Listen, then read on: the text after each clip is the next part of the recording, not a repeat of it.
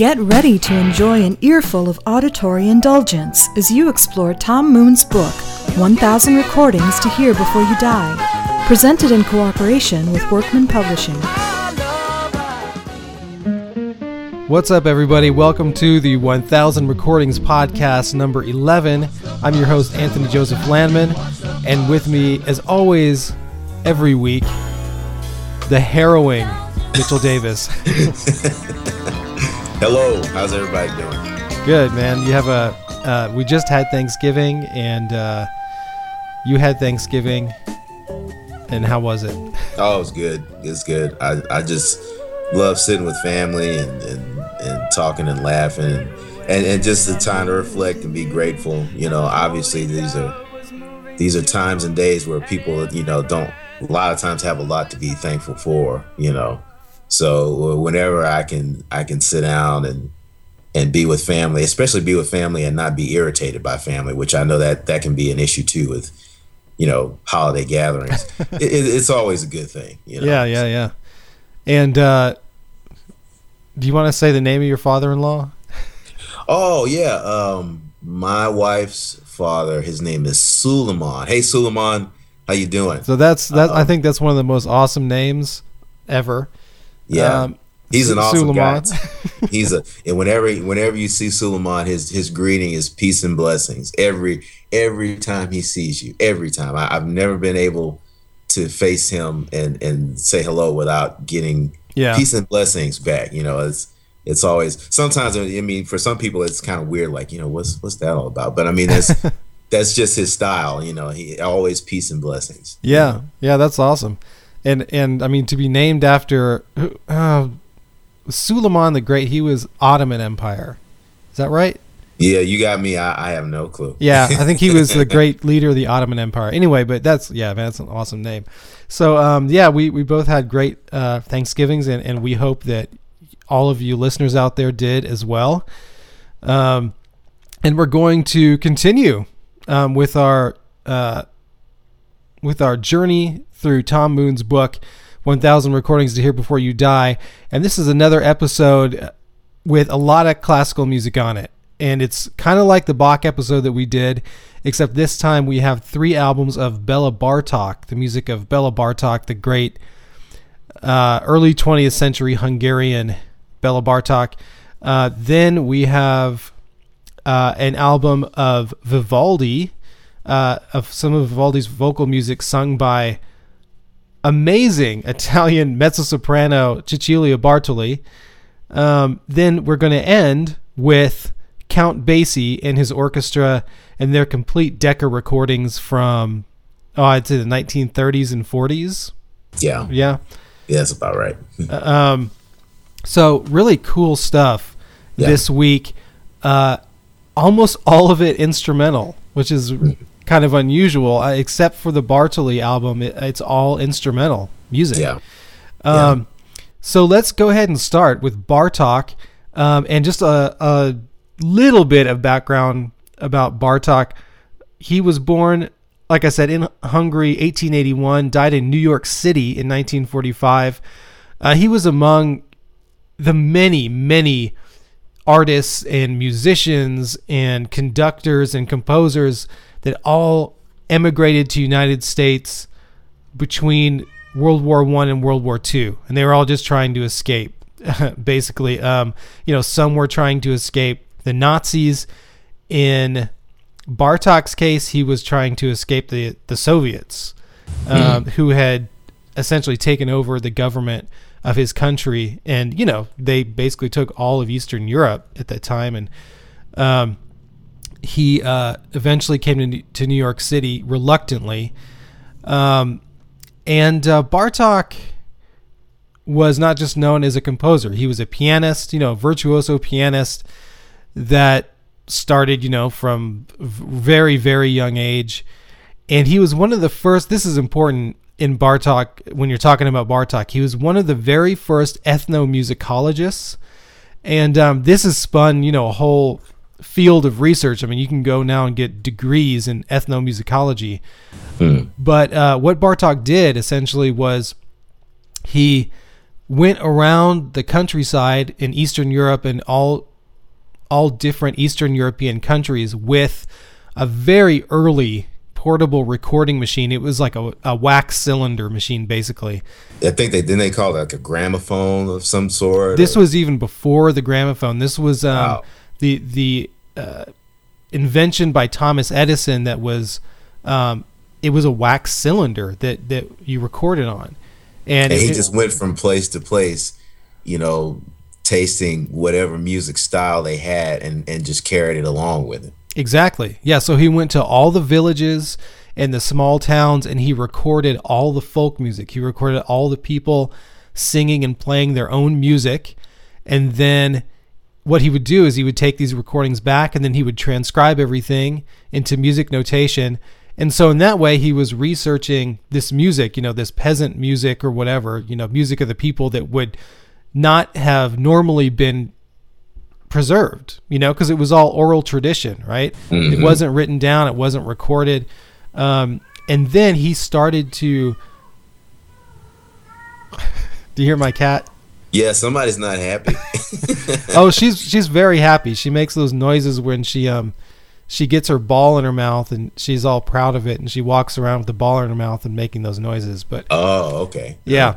Uh, so anyway, um, he uh, eventually started to work this music into his own music, and so Okay. his own music became infused with this, uh, you know, peasant music, this this style, this gypsy music, you know, whatever you want to call it, um, and uh, this, you know, you know, it ties into what was going on at the time in music. This this nationalist movement, where you know all these composers were trying to find their own national identities, and you can see them all doing this. You know, in in Finland and in Spain and in France and in you know all over the place, they're starting to, um, and even in America, you know, they're starting to try to.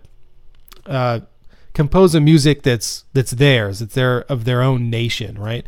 So uh, so Bartok uh, started to do this and started to weave this stuff into his music, and you can really, really hear this on the first album that we're going to hear, uh, which is the Bartok, um, the six string quartets by the Takács Quartet, um, released in 1998.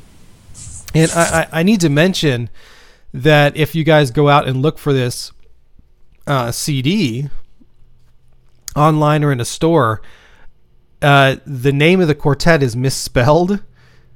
Um, it in the book it's spelled T A K A C, and there's supposed to be an S on the end of that. So T A K A C S, Takács. Um, just a note for some, for somebody who wants to go get it. But um, uh, we're going to start with his string quartet number four. So these are all you know really big, long pieces, multi movement pieces. Um, this piece is in five movements, and we're going to listen to an excerpt from the fifth movement, the Allegro Molto movement. Um, and yeah, I, I'm just I'm so glad that Tom Moon chose this particular album because I've had this album since it came out, and um, I love Bartok. Let me say, and I, I love these quartets, and I've heard many interpretations of these quartets, and this is the best album I've ever heard of these quartets. Uh, I've heard other uh, prominent. Oh God. Hey man, it, it's cool. I'm sure we have a lot of cat lovers, so whatever. She's just she just wants to be part of the podcast. That's that's all. You know. There you go. Yeah. Um, but uh, I've heard other quartets, you know, play these like uh, Emerson Quartet, Juilliard Quartet, other quartets, and those recordings always seem to me to be a little bit too refined, a little bit almost too polite, if that makes sense. Mm. Um, you know, because you can't you can't play a Bartok quartet like you'd play a Mozart quartet. I mean, it just doesn't work. You know, so I mean, this uh, this quartet just has this right balance of precision with this kind of gypsy spirit of abandon. You know, like th- they're I don't know, they just got the right energy and and it's just yeah, great. lot, lots of energy. Uh, I would say you know adventurous energy. I mean, the the one piece that we we were kind of talking about before we came on. Um, I think it's uh, string quartet number four. Uh, it, it's it's crazy. I mean, it, it's it's really it's really good. But I mean, and going back to the whole the whole harrowing thing, I mean, it, it's it's almost as if you know it's like a movie score to like a like a Hitchcock movie or something. The the part that I heard. And yeah, I mean, yeah, yeah. I mean, like I, I I can just see someone being chased around the house with a knife. You know, just just screaming and hollering. I mean, it, it's a it's a great piece. I mean, you know, invokes you know kind of like a nervous tension about you know your your emotions when you listen to it. Yeah, yeah. But it's interesting because you know this this quartet was written in 1928, so this uh, really predates uh, all that stuff. You know what I mean? Mm-hmm. And, and, when I hear it, it, it sounds to my ears like like heavy metal. That's what it sounds like mm-hmm. to me. You know, but this is you know, um, what fifty years before a lot of that he- heavy metal. Yeah. Um, so yeah, it's a, just a really cool piece. Uh, lots of energy, lots of intensity, and uh, yeah, you want to just check this out? Oh yeah, let's let's listen, please. All right, all right. So here's a, an excerpt from Bela Bartok, his string quartet number four, the fifth movement, Allegro molto.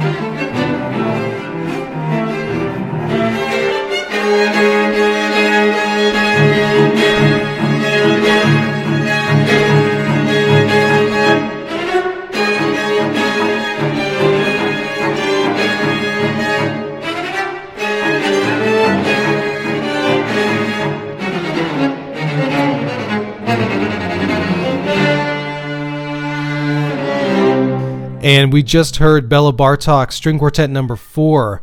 And we're going to move on to his string quartet number three. Um, I'm sorry, string quartet number five, third movement, um, Scherzo. This uh, piece was written in 1934. And uh, it's kind of interesting, you know, on this show that we have this Bartok stuff and we have the Basie stuff because essentially all this music, all this Bartok music, and all the Count Basie music that we're going to listen to was this was all going on at the same time. Um, wow. Kind of interesting. Yeah, kind of interesting to think about. You know, um, this is concurrent stuff. This is going on exactly the same time. Yeah, I, I didn't. I didn't even realize that. Yeah. Um, but yeah, this this movement. Um, I don't know. I like this movement because well, uh, scherzo. The word scherzo um, actually means joke in Italian. Um, and Beethoven was the really the the first one who was famous for writing these scherzo movements, and these just mean um, movements that are a little more light-hearted, a little more free, a little more full of twists and turns and things that are unexpected, that that kind of stuff. Um, and uh, yeah, this is this kind of I don't know, just shows to me the more light-hearted side of Bartok. There's a lot of Yeah. uh, pizzicato strings in here, where he has the, the strings, you know, being plucked with, with the players will pluck the strings with their fingers instead of bowing them, and um, and you know, a lot of the Bartok string quartet music is really intense and dark, and so you know, I thought this was a good contrast. Yeah, it's definitely not near as intense as, as the piece prior to this. Yeah, Uh, and I again, when I listen to it, this it just predates so much that could be considered film score type music. I mean, whenever I mm-hmm. hear it, that's that's the first thing that comes to my mind. It's just a, a, a very good score to a movie. You know, mostly like a suspense type movie or, or dramatic movie. But I, I mean, that's the first thing that I, I thought when I listened to it. Yeah, definitely. I mean, this this music, especially this era, is music that film composers of today and of you know our lifetime have really modeled their music after. And I know a lot of times, like if you take Star Wars for example, um, when uh, John Williams was called in to do that score, George Lucas had, and this is fairly common, he had a uh, what you'd call maybe a temporary soundtrack over where George Lucas just took these existing classical pieces and stuck them in the film just as like placeholders. Uh huh. But also, he wanted to tell John Williams, you know, this is kind of what I want here. And this is kind of what I want here. And so, you know, a lot of this music, you know, and a lot of film music, even the stuff from Star Wars, you can go back to earlier pieces and hear um, great similarities, you know, um, to and almost stuff that's almost verbatim. I mean, there's like a, a piece in Star Wars um, that's almost taken verbatim from the second part of the Rite of Spring. It's almost it's it's almost the same. Um, so you can you know go through all these pieces, you know these these older pieces, and hear a lot. Uh, it's you know uh, no wonder that that people hear film score music because as that this is really where film scores come from is all this all this stuff. But Yeah, and I, that's that's that seems like a you know it'd be pretty apparent now that you you explain it like that where they just they just wanted to have an idea you know of of how they wanted to set it up and not necessarily copy but maybe you know you know if, if you're not right, right. it's familiar you wouldn't know that they they may have even you know copied something almost exactly you know Yeah, and, and I'm just I'm not saying uh, I'm not saying that the film composers are a bunch of copycats. Uh, that's not what I'm saying at all. I mean, um, film music is you know it's there to to serve a purpose, and if ultimately you know a film composer has to give the director what they want. But um, I mean, as far as Star Wars is concerned, you know, just the opening music to Star Wars is you know that's one of the greatest melodies of the 20th century. Yeah. It's one of the most recognizable yeah. I mean so I, I take nothing away from john williams or any other film composer but um but yeah yeah yeah that's that's that's kind of how it works. So i don't anything else you want to say about this before we play it? No and, and like you were saying i mean everybody has to get inspiration from from somewhere. I mean oh yeah. you know i mean that that's you know from from the best to the the most mediocre of, of whatever you know we all need inspiration. So you know i, I look for it every day you know and, and just little things that i do so. Yeah yeah. Definitely. Okay well let's check this out. This is Bela Bartok string quartet number five the third movement the scherzo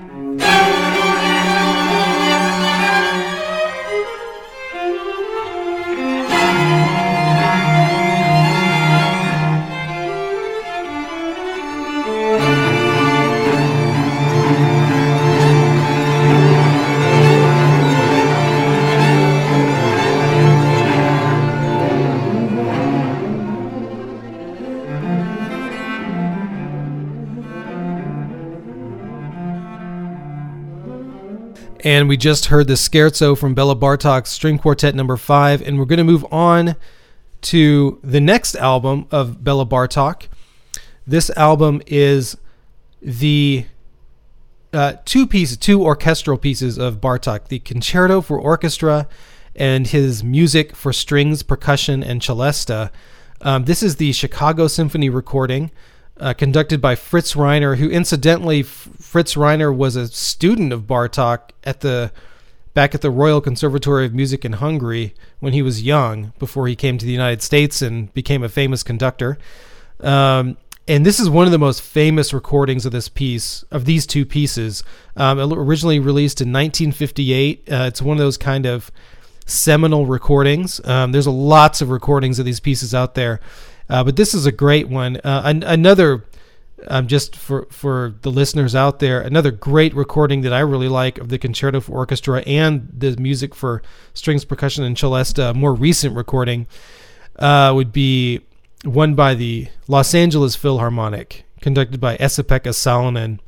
It's a really really great recording. But this is this is also a great recording of it, and uh, we're going to start with the Concerto for Orchestra. And what did you think of this piece? Well, the the first thing that that I I liked about this piece was, you know, as far as concertos for like a full orchestra go. I mean, I I haven't listened to a lot, you know, but I mean, I love this. I I love there's some flute parts in here that are just great. I mean, that that's one thing that stood out to me uh, a lot of the arrangements for the flute and and definitely the horns too, where you hear like French horn. There's something about French horn that I just love. Oh yeah, just, it's just a beautiful sound. And um, you know, I, I again, classical music is definitely not my my strong suit, but when I listen to a full orchestra, a full on orchestra, and, and, and everybody kind of gets their their say, so to speak, and you and you just hear a variety of things, you know, on a piece like this. I mean, it's it's just amazing. I, I I really love it. It was the first time I was ever exposed to this piece, and and I liked it a lot. It's at times it can be just really subtle, like like he's tiptoeing, and then it and then it gets very dramatic. Um, you know, but uh, yeah. for the first time that I, I heard it, I mean, I was very impressed. Yeah, yeah, and um, this piece, uh, well, this movement is called uh, or it's titled Gioco delle Coppie, which means game of pairs, is what it means. Um, and I just have to talk about how Bartok just put this uh, music together because it's just cool and it's just new. Um, well, it was new for the time, you know. Yeah. Um, this whole concept of a concerto for orchestra. So we've listened to concertos on this on this show before from other composers. Concerto's always uh, been a piece with a soloist um, and then an orchestra kind of accompanying that soloist. So it could be, the, it could be a piano soloist or anything, violin soloist, guitar soloist, whatever. Mm-hmm. Um, this was a concerto for the entire orchestra, so it, it, showcased the orchestra as a whole and the in every player in the orchestra. This was a really new, radically new concept when uh, Bartok wrote this piece, uh, which he wrote in 1936, and um, the way that Bartok, the way this movement works, uh, like I said, it's called the game of pairs. So it starts with um, all these pairs of wind instruments playing these melodies uh, in parallel motion. So, th- so both instruments are playing the same melody, just a certain interval apart, right? And they're just mm-hmm. playing it all in parallel motion, which um, yeah, so so it kind of starts like this. It starts with bassoon, two bassoons playing a minor sixth apart. Then it goes to two oboes playing minor third apart. Then two clarinets playing a minor second apart. Um, sorry, minor seventh apart. Uh, two flutes then come in playing a perfect fifth apart. Then two muted trumpets playing major second apart. Uh, then this is followed by a chorale for the brass instruments, a really beautiful chorale for them. And then the piece ends with these pairs of winds again. Um, and uh, yeah, i am in this. I don't know. I'm going to try to get the beginning of the brass chorale, so you guys can hear that. Um, so I'm not sure I'll be able to get like all these entrances in and the chorale, but I'll get as much of it as I can in there. But yeah, I don't know. Just it's just a real novel piece, a real novel way to put a piece together. And uh, yeah, in in the book, they, I know they were they were kind of talking about um, different people nowadays or, or of this era that they were comparing him to, and I mean Frank Zappa for sure. I mean, just someone who would who would put a lot of musicians together and put pieces on them that were, you know, it, it was almost like like a precision where everybody had to really know what they were doing, you know. Yeah. And I mean, it was it, it wasn't ever muddled. It was it was very precise, and also too, I think that somebody um, I, I read somewhere they were comparing them to Prince and James Brown too, where they they kind of had you know ideas like that where you know they stuff would be just on a, a dead stop at sometimes where the musical arrangements you know you, you had to really really be on your stuff you know to do it. But when it worked it was so good you know the the arrangements the way they were. And i, I think I, I could definitely see a lot of what they do uh, along with what he's doing. Uh, not exactly the same but but some of the same ideas you know to to put music together in a very unconventional way where yeah. You know it it it it can be so grand but so together you know Yeah, yeah, um, yeah. I mean, I can definitely hear. Um, I've, I yeah, I totally see what you're saying. I've I've never heard the um, Prince and James Brown uh, comparisons, but I can t- totally see what you're saying. Um, and I know for a fact that um, Zappa was really influenced by Bartok's music. Um, so yeah, I don't know. Let's just check this out. cool Um, this is excerpt from Bartok's Concerto for Orchestra, the second movement, Gioco delle Coppie.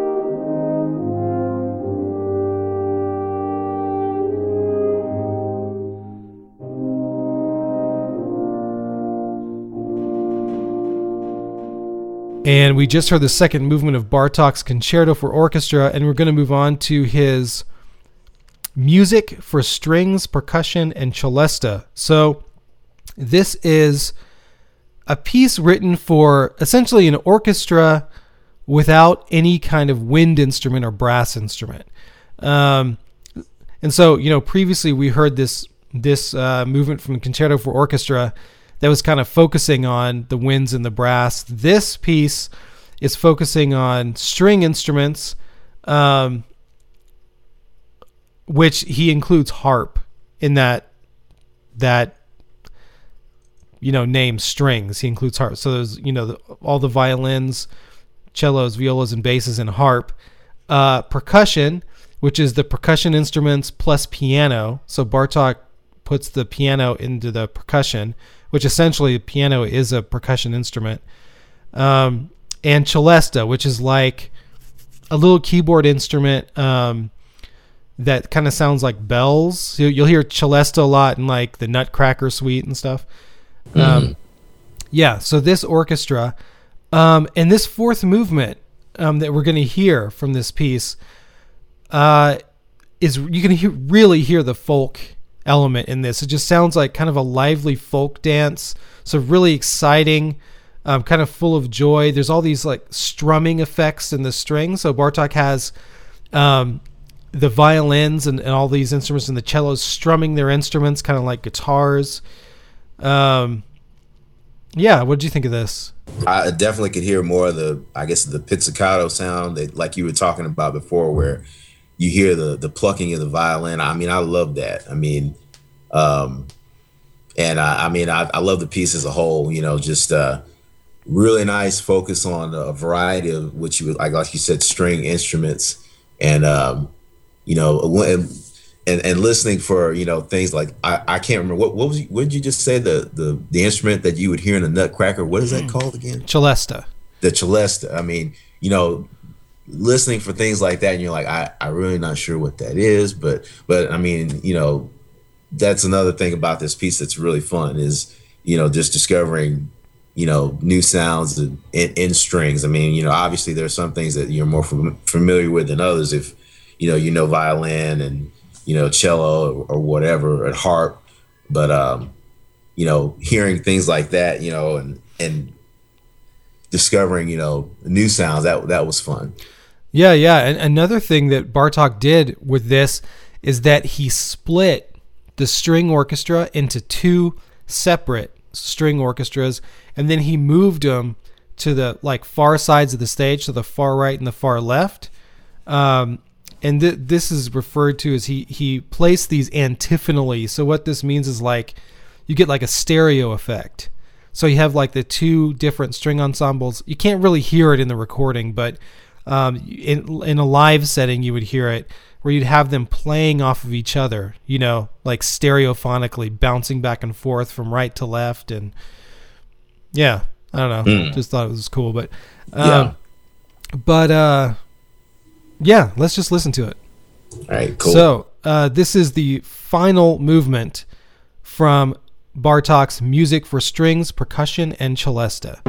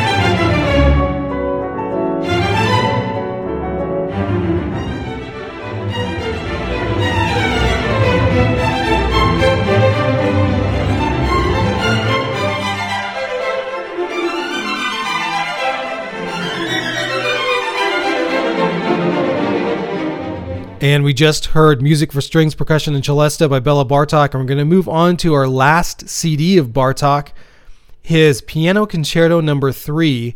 This is performed by the Bavarian Radio Symphony Orchestra with Annie Fischer at the piano. Uh, so we're going to start off with the second movement. The second movement is titled Adagio Religioso, uh, which really means just sort of slow in a religious manner or with a religious feeling, you know, this kind of thing.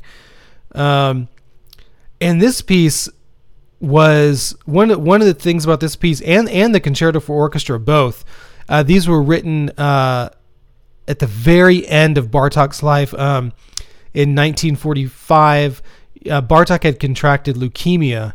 Um, in uh, well, probably around 1940 and he was with this piece piano concerto number 3 he was literally on his deathbed when he wrote this piece. And it wasn't 100% complete when he died. Um, he was working on this piece which was almost finished when he died. And then he another piece he was working on his concerto for viola and orchestra.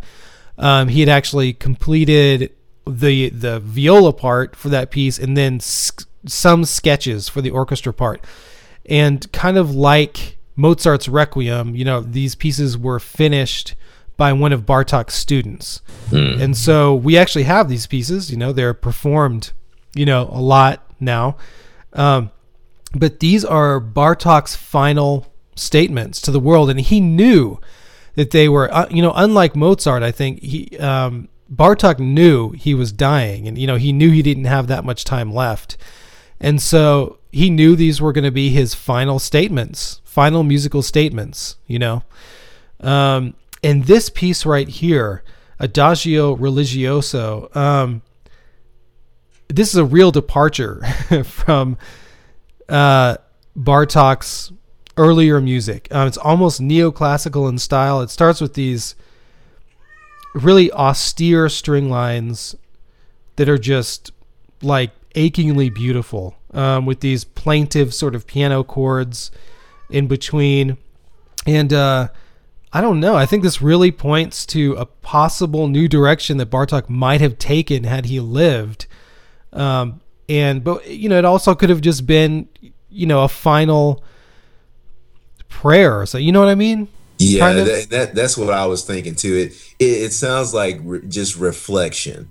You know, like yeah, someone yeah. who they were they were ready to make peace. And I mean, as, as sad as it seems, I mean, it, it's good that he was able, seemingly to to even make the statement. I mean, he he could have been so that you know he was unable to to perform or compose or do anything anymore. I mean, some people get to the end of the line where they're they're just not able to express themselves at all. Yeah, yeah. But it's fortunate that he he was in a sense, and I mean that's what it sounds like to me is that he he was just kind of like looking back on on you know I guess what you would call his legacy, you know, and that's that's what it sounds like to me on on this piece. Yeah, definitely. Um, well, let's just check it out. This is Bela Bartok's Piano Concerto Number Three, the second movement, Adagio Religioso.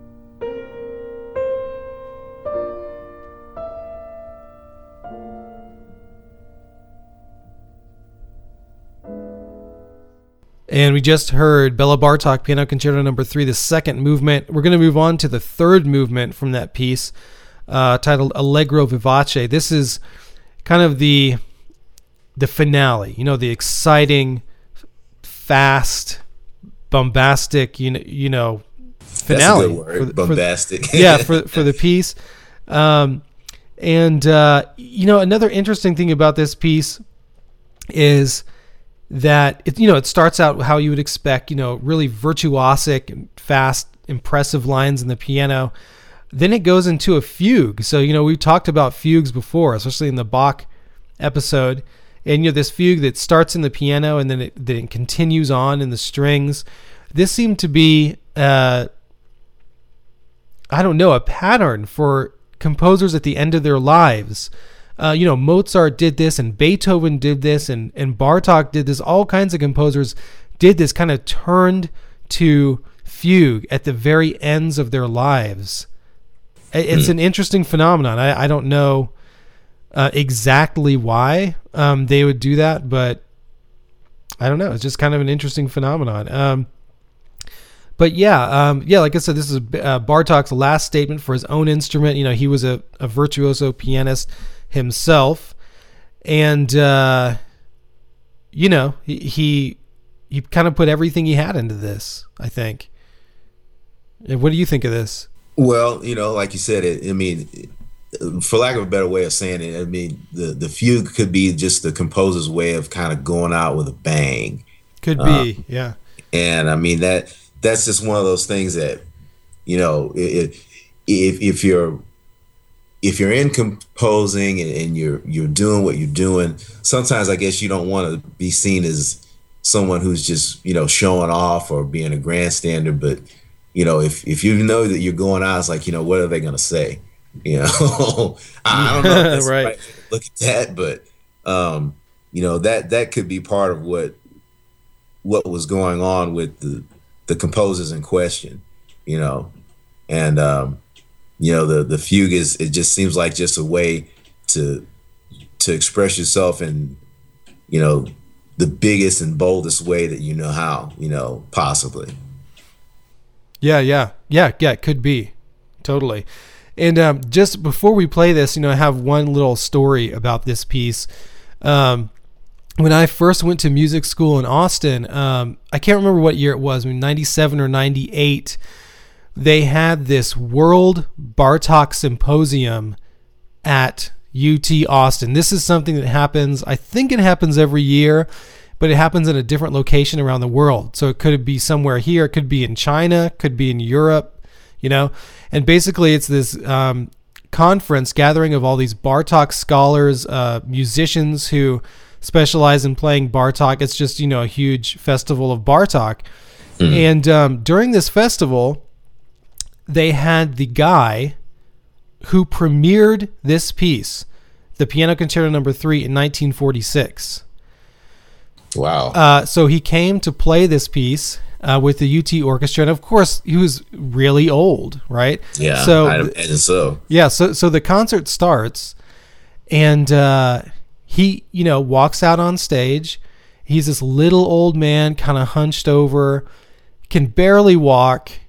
Um, he's got a you know a person helping him to the piano, and so we're thinking, oh God, you know, like, well, it's very nice, you know, that he can come play this one last time, but it's you know probably going to be terrible and all this stuff, you know.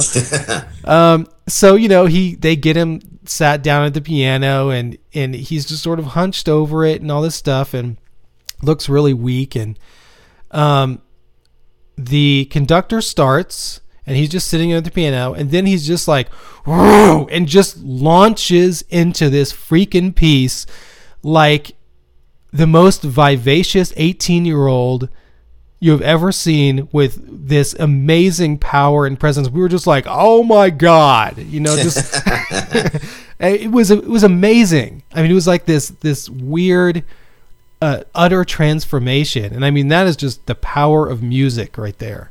It- it Yeah, I guess you say so. So much for the old man stuff, huh? yeah, exactly. I mean, it was just oh, it was a it was a great moment. But um, anyway, uh, let's uh, Let's hear this. The third movement of the Bartok's Piano Concerto Number Three, the Allegro Vivace.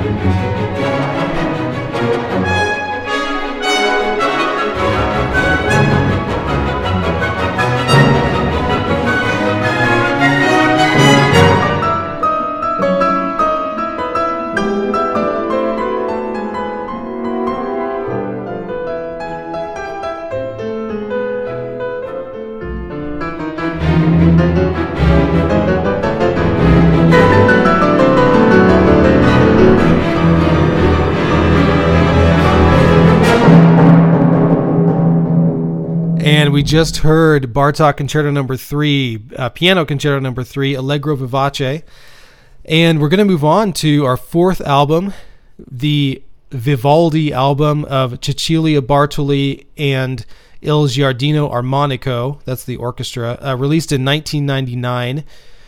Um, so uh, uh, again, a little bit about Vivaldi. Um, he was born in 1678, died in 1741, so roughly a contemporary of Bach, a little bit older than Bach. Um, and, um, you know, he was another one like Bach, where we talked about Bach's music was forgotten um, after Bach died and, and, wasn't resurrected until around 1850. Vivaldi was the same way. Um, his music was also forgotten and uh, it took longer. Vivaldi's music wasn't rediscovered until the early 20th century, and it hmm. was it was because of of the rediscovery of Bach. And Bach was a huge fan of Vivaldi, and Bach made um, a lot of transcriptions and arrangements of Vivaldi's music, and that's what prompted scholars to go back and look at Vivaldi. They're like, well, if Bach was so interested in this guy, you know, maybe we should be too. Um, so that's really how Vivaldi's music was rediscovered. And uh, this is a cool CD for me because in our own time and in this time, we really know Vivaldi for his instrumental music and his concertos, uh, for violin especially. Um, and we don't really know his vocal work very well, but during Vivaldi's lifetime, um, he was very well known for his vocal work. He wrote a ton of operas that were really popular um, you know, when he was alive. And uh, all this stuff on this album is taken from operas of Vivaldi. There's you know different arias and stuff from uh, Vivaldi's operas. Um, so the the first track we're going to hear from this um, album is I'm going to try to get these uh, titles right. is uh, Sventurata Navicella from Il Giustino. Il Giustino would have been the opera, um, and the title of the aria is uh, Sventurata Navicella. Um, so yeah, what did you think of this? Uh, first of all, just Bartoli to me is she's she's awesome. Um, you know, from just whenever I see her, I, I I I rarely ever see someone that has the the power in her voice that she has, along with the control of her voice, which to me is, you know, you you'll see a lot of people that have one or the other, but I I, I rarely see someone who has both like she does, where she can do so many things with a, a very strong voice and and do it well you know where where so many people they they may not have and i mean just just the way her face moves and her her her shoulders move when she's singing and it's like oh god you know i mean i i, I imagine she she must do something you know anyway awesome yeah. piece you know just really really wonderful to hear her sing anything. You know, she's she's an amazing vocalist. Yeah, yeah. I mean, I know exactly what you're saying. I mean, she um, has such power and such control of her voice um, that you know she can sing the lowest low at a, the loudest volume or the highest high at the softest volume or you know, it doesn't matter where she is in her range or how loud she's singing or what she's singing. She has absolute mastery. I would say I would use that word, absolute mastery, mastery over her right. voice. Great, a great word for for it. That's a great way to put it. Just, I, I, the only person I can think of right off the top of my head that that that's comparative to her. There's a there's a soul singer or soul jazz whatever singer named Rachelle Ferrell, uh, who's worked a lot with with George Duke, which you know some people kind of know George Duke just oh, from, from Zappa. yeah, from Zappa days yeah. and, and, his contemporary style, like jazz days with Stanley Clarke. But Rachelle Ferrell is she reminds me somewhat of of, of Bartoli, where she she's like that. She can she can take it really really high or really really low. And, and she totally has control and and the thing with the face that's that's another thing that you know where she almost looks like she's coming out of herself you know where it's it's like she it, it's like blinking or, or like a muscle response where you know it, it's just it's out of her hand it's almost automatic you know? Yeah. And, and sometimes you look at her and like man she looks totally crazy. But i i see that in, in rachelle ferrell too. Anyway um just I, I mean it's just things that you rarely will ever see where somebody has that much mastery yeah. yeah, and I'm, I'm glad you brought that up about, you know, because when you go on YouTube and watch videos of Bartoli singing this stuff, which I, I highly recommend you do, it's amazing to watch her sing this stuff. But, um, you know, you might first be struck by the faces that she makes and the cont- yeah. the contortions that her body goes through and all this stuff and you think god you know she just like you said you know she looks she looks crazy but with an artist like Bartoli, everything she does is in service to the music. Yeah. So so whatever tone she she needs to get out of her voice or whatever uh, emotive power or whatever she needs to get out of her voice, she not only uses her vocal cords in her throat, she uses her entire body to get uh-huh. this stuff out. Yeah. And um, and like I said, you know, everything she does is in service to the sound. You know, and yeah. uh, she doesn't, you know, she doesn't care how she looks when she's doing it. Yeah, um, it's it's a it's a means to an end. I mean the yeah. the sacrifice of looking, you know, as if she was being possessed. You know, it, like you said, it, it's all for the music, and I I have a lot of respect for that because you know people that that aren't, you know, I guess would take that for granted could not probably get past what she's doing as far as the way she looks. I mean, um, somebody else that that comes to my mind, and it, and it, it's not a vocalist, but a, a piano player. Uh, uh, I think Keith Jarrett. Oh uh, yeah, yeah, yeah. I mean, if if you ever see him play, sometimes he he, he just looks like he's losing it. You know. Well, sometimes he sounds like he's losing it because he, he makes all those weird vocalizations and stuff too when he's playing. Yeah, yeah, and and but the music is is the thing. He wants you to yeah. to understand what he's trying to say by listening to the music, not by what he's doing. I mean, because otherwise, I mean, if I mean, you could turn the music off and just watch them. I mean, you you might fall out laughing, you know. but I mean, the music is the thing, and and, and that's that's one of the things. Like I said, I, I just really respect about her and and and what she she's trying to do, so to speak. So yeah, yeah.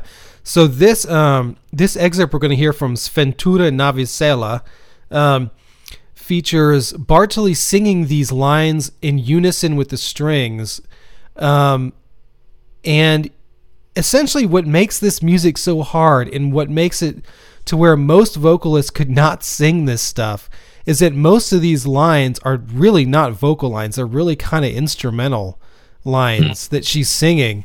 Um, But she's singing them with such precision. It, it's just it's just amazing to hear. So let's just check this out. Um, this is Cecilia Bartoli singing Vivaldi's Sventura Navicella.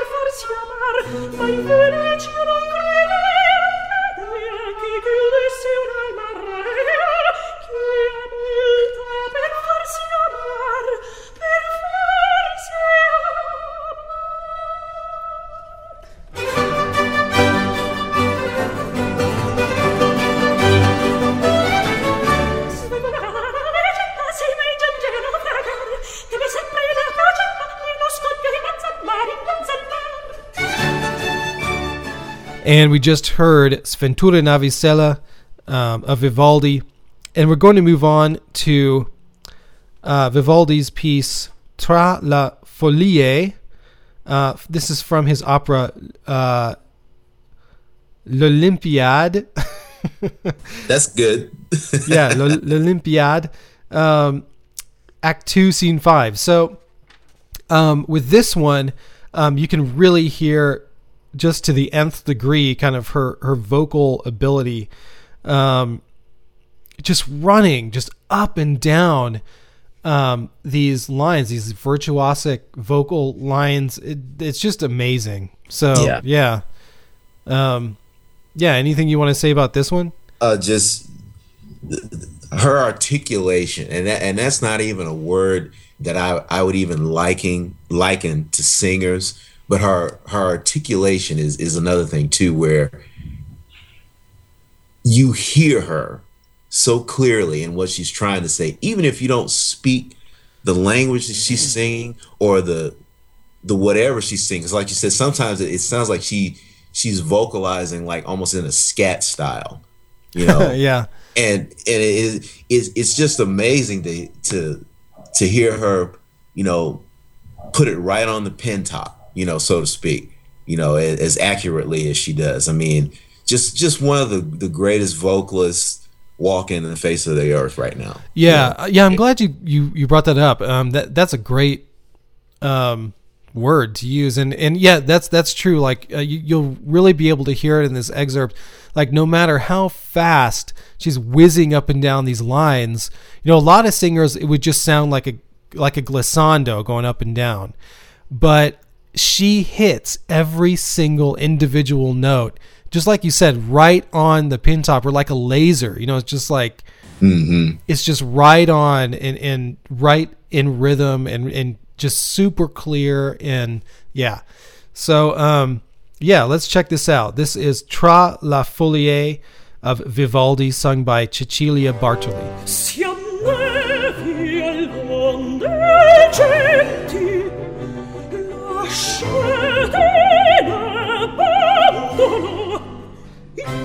accidenti i nostri affetti sono ogni di e tu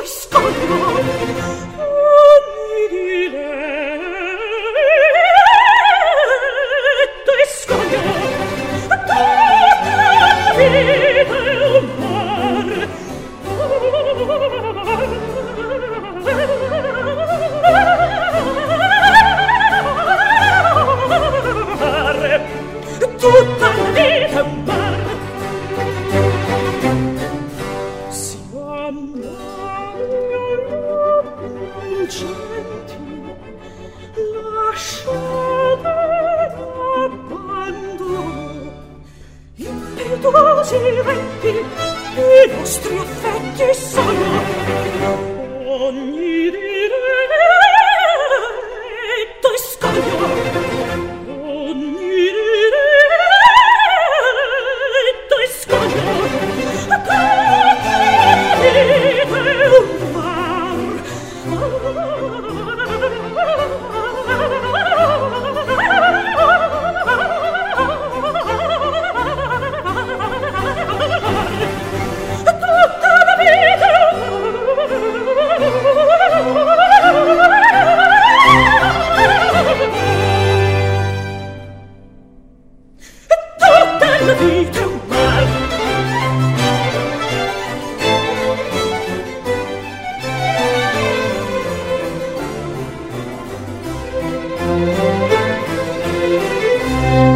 And that was the last track from Cecilia Bartoli. And we're going to move on to our last album of the day Count Basie and his orchestra, their complete Decca recordings. This was released in 2000, I'm assuming, as kind of like a box set kind of thing. Um, but these are recordings, I, I, think, mostly from the 1930s. Is that? Would yeah, you agree with I, I that? think that's that's that's pretty accurate. That's about that period. Yeah. Yeah, and um, we're going to start with um, his piece Shorty George. Um, you know, and uh, Count Basie, of course, you know, one of the greatest musicians of jazz, one of the really one of the greatest American musicians who really was responsible for um, creating, you know, an American music, a music that was American. Yeah. You know, um, and uh, really one of our country's uh, greatest composers, really. Um, mm-hmm. uh, so, yeah, anything you want to say about this? Um, so so much of, of the material on this is is so good. It was very hard to to pick, you know, just yeah. a couple of pieces. And I, I I think one thing too that I started be, to look beyond even what was on this this set because it he he just had so much good music. Um, I posted something on my my Facebook page a few weeks back uh, where he, uh, he he he does a, an interpretation of all of me, and it was it was a clip that just it was so well describing what he was about. I mean, in in this piece and some other pieces where he he just knew how to swing. I mean, everybody says that you know, like you know, the the the swinging whatever you know of the 30s or 40s and he he had that down to a science where he he could just be so subtle in in playing what he was playing but to have a full orchestra all on the same page you know hitting those one or two notes in yeah. a bar just just made it that more special and um I think that's that's the great legacy of of Count Basie. He didn't have to, you know, kick up a lot of dust and and and raise a lot of hell, so to speak. He could do it very, very, very, very subtle in a very cool manner. You know, and that, that's one of the things I think about. He he was just very cool. I mean, if you if you just watch him, the way he sat, the way he played that piano, the ring on his finger, even you know, yeah. down to all of that. I mean, it was it was just a very very cool manner in which he played and the way his orchestra fell in line behind him. Yeah, yeah, yeah. Um, you know, I'm kind of embarrassed to say this, but it's kind of funny too. Um, my first exposure to Count Basie was um, from Blazing Saddles. Oh yeah, I remember that. There's this scene in Blazing Saddles where you know which scene I'm talking about, right? Oh yeah, I do. I where do. Cleavon Little first uh, becomes a sheriff, and so he's on the he's on his horse in the desert, and you know um, he's looking good, you know, in his his uh, sheriff outfit. And he's sort of riding across the desert, and you hear this Count Basie music playing. I, I don't know what piece it was, and then he rides up and and there's Count Basie and his orchestra in the middle of the desert and yeah. um, yeah. Also, incidentally, I think there's one of the greatest versions of um, Cole Porter's um, "I Get a Kick Out of You" Mm. in that movie. Um, in the beginning, they do this sort of a cappella version of it. Yeah. Um, yeah, great, great version of that uh, song. Yeah. But, um, but yeah, we're we're gonna um, start off with this tune, "Shorty George," and uh, man, the Basie's band was. Um, I don't think you can find a band that can get any tighter Yeah. than this band. They're so rhythmically locked in. I mean, just it's amazing that that this many people can be that rhythmically locked into each other. It's, it's yeah, they you you can tell they they had a great work ethic. I mean, like I said, you know, not a lot of you know frantic nature of what they did. It, was it was also very simple, but it was also very together. You know, and uh, agree with you that they were very tight. Yeah, yeah, um, yeah. And this this song, Shorty George, is kind of you know jumping, swinging. Um, there's a great trumpet solo, uh, which I think is Buck Clayton, followed by a, a sax solo, and then after this, we get to hear um, Count Basie himself on the piano, and re- this really typifies his style. It's this solo that's, you know, it's I wouldn't call it flashy. You know, it's just the right notes at the right time. You know what I mean? Yeah, yeah, definitely. Yeah. Um, and, and like I said, everything is rhythmically in there, in the groove, so tight, even the solos, you know. Um, it's really cool. So let me go- let's check this out.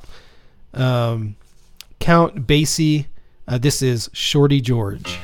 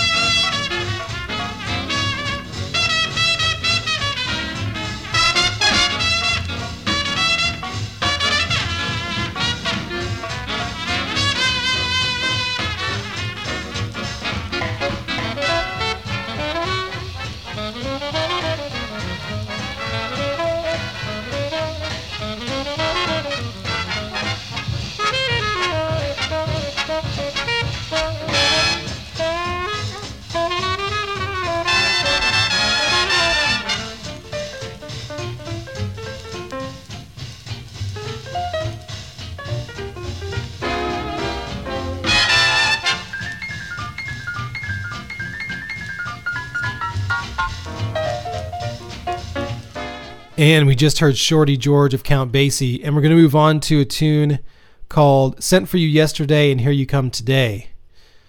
Um, what'd you think of this one?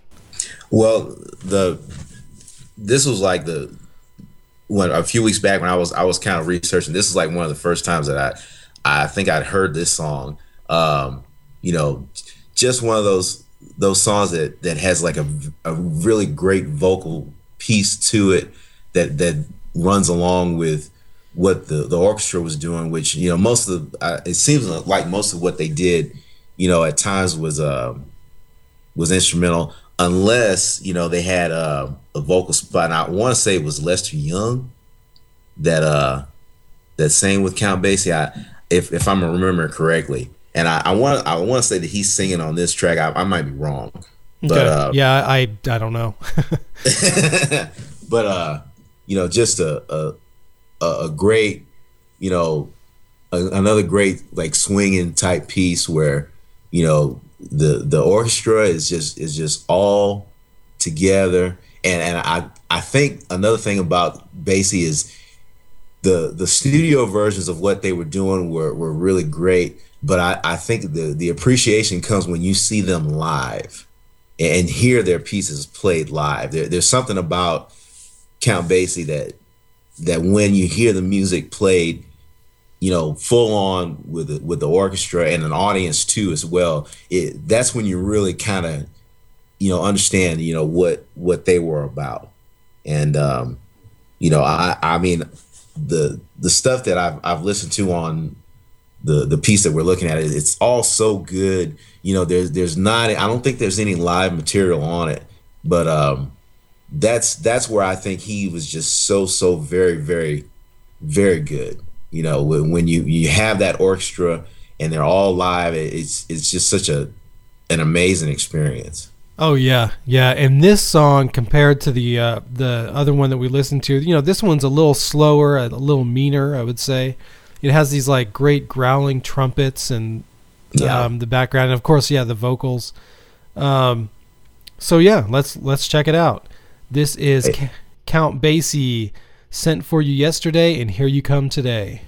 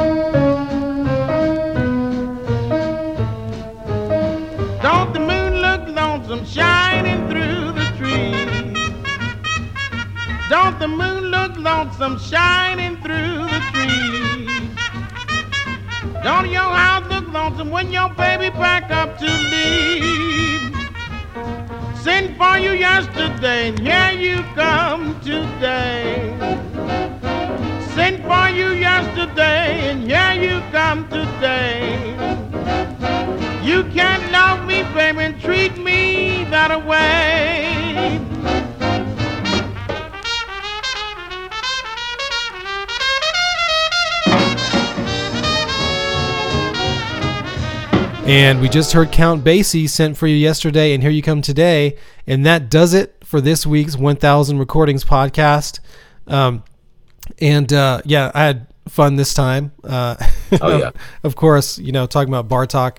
And, um, and I don't know, I like this show. I like instrumental music, obviously. So yeah. I, I really enjoy listening to this stuff um, this week. And if you want to send us an email, and uh, please send us an email. You can do that. Um, send it to 1000 recordings podcast at gmail.com. You can follow us on Twitter at twitter.com slash 1000rp. You can uh, go to the website, and on the website, you can find links to all the albums and everything that we play uh, if you want to get your hands on them. Uh, that website is 1000rp.blogspot.com. Uh, and you can join us on Facebook, We're on our Facebook page we post a lot of extra um, goodies and clips and stuff from the, the music that we talk about. And uh, yeah, yeah. So, uh, oh yeah, and go to iTunes and leave us some reviews.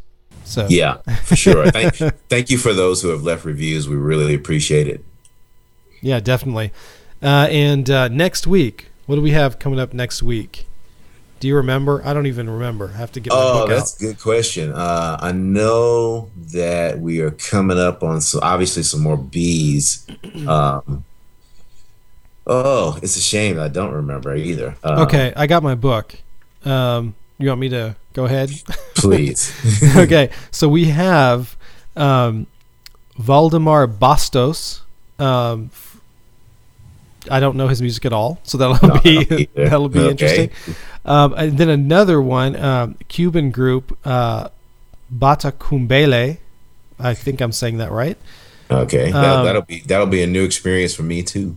Yeah. Then we have Bauhaus, Yeah, definitely no Bauhaus. and then a couple of releases from the Beach Boys. Oh yeah, yeah, that's right. I you know I I was kind of thinking about um I think Pet Sounds because it that's one of those records that it was so received in a, in a mixed way where where some people were like you know where are y'all going you know I mean it was it was not the traditional Beach Boys uh album if I if I remember correctly Yeah. But I, I've heard some of the, I mean I've heard some of the record I mean I like it you know so that that should be fun Yeah, I'm looking for that. I really like the Beach Boys. Um, I you know I grew up listening to them. My dad really loved the Beach Boys. He had the original, you know, vinyl of Pet Sounds, okay wow um, and I it, I would put that on all the time when I was a kid, and yeah, so Yeah, Um, and then Bauhaus too. I mean, obviously the this the whole gothic scene, you know, is is indebted to to them, and I mean, you know, they kind of went from one band to I guess sort of sort of like two, really three different acts where where Peter Murphy went solo and and then Tones on Tail and then Love and Rockets, which I, I mean. I, I, I like Peter Murphy a lot, his solo stuff, but man, I love Love and Rockets. I mean, they were just one of those bands that they had so many great records and and Bauhaus as well. I mean, you know, very influential band. You know, that that should be fun too. That's that's gonna be fun discussing, you know, you know, that album. So Yeah, definitely. I'm looking forward to it. Well, uh, until next week, um, yeah, we'll just get into all this stuff and uh, enjoy listening to all this stuff we talked about um, this week. and if you like it, go buy it on you know online or in a record store, um, please. def- definitely gonna get some Bartok. I mean the, the one that you talked about, the, the first one we talked about actually, that that's a that's a great record. I, and and going back to him, you know, going from village to village, I mean, I guess he he had like a he had like a donkey that he he set his his recorder on. I'm I'm just trying to imagine the looks on people's faces when he's coming into the village. You know, they're like, "What is this?" Oh yeah, I mean, you know, most of these, you know, most of these people in these remote villages had never seen a device like this in their lives. You know, device to record sound, and yeah, they must have thought it was just something, you know, some Yeah. futuristic technology, and uh, you know, um, I, I know that I read, you know, some of them even had superstitions about it, like they would capture their voice and it was evil, and Oh wow! you know, had to deal with all kinds of stuff like that. But Oh yeah, yeah. That's I guess it's almost like the, you know, the first version of a a, a very primitive boom box, if you will, where he's he's just going from place to place, and you know, in a way, I guess you know, not really, but you know, Yeah. I, I just I just picture that. I'm like, man, that must have been that must have been something else. I mean, I I bet he saw all kinds of stuff. Anyway, Oh yeah, yeah. Anyway, yeah. I mean, if, if only you know he could have had a like a documentary film crew with him, that would have been uh, been that would've amazing. cool. But um, yeah, yeah. So yeah, we continue our discovery on this show, and um, until next time, Mitch. Um, yeah, I'll see you and everybody else later. All right, man. Good talk to you. Goodbye, everybody. Have a great week. and every breath we drew is hallelujah. Oh, sh- you know what? What's that? I didn't. Uh, I didn't think of an adjective for you. Oh. I get no kick from champagne. Mere alcohol doesn't thrill me at all. So tell me, why should it be true that I get a belt out of you? Some get a kick from cocaine. Hold it, hold it! What the hell is that shit?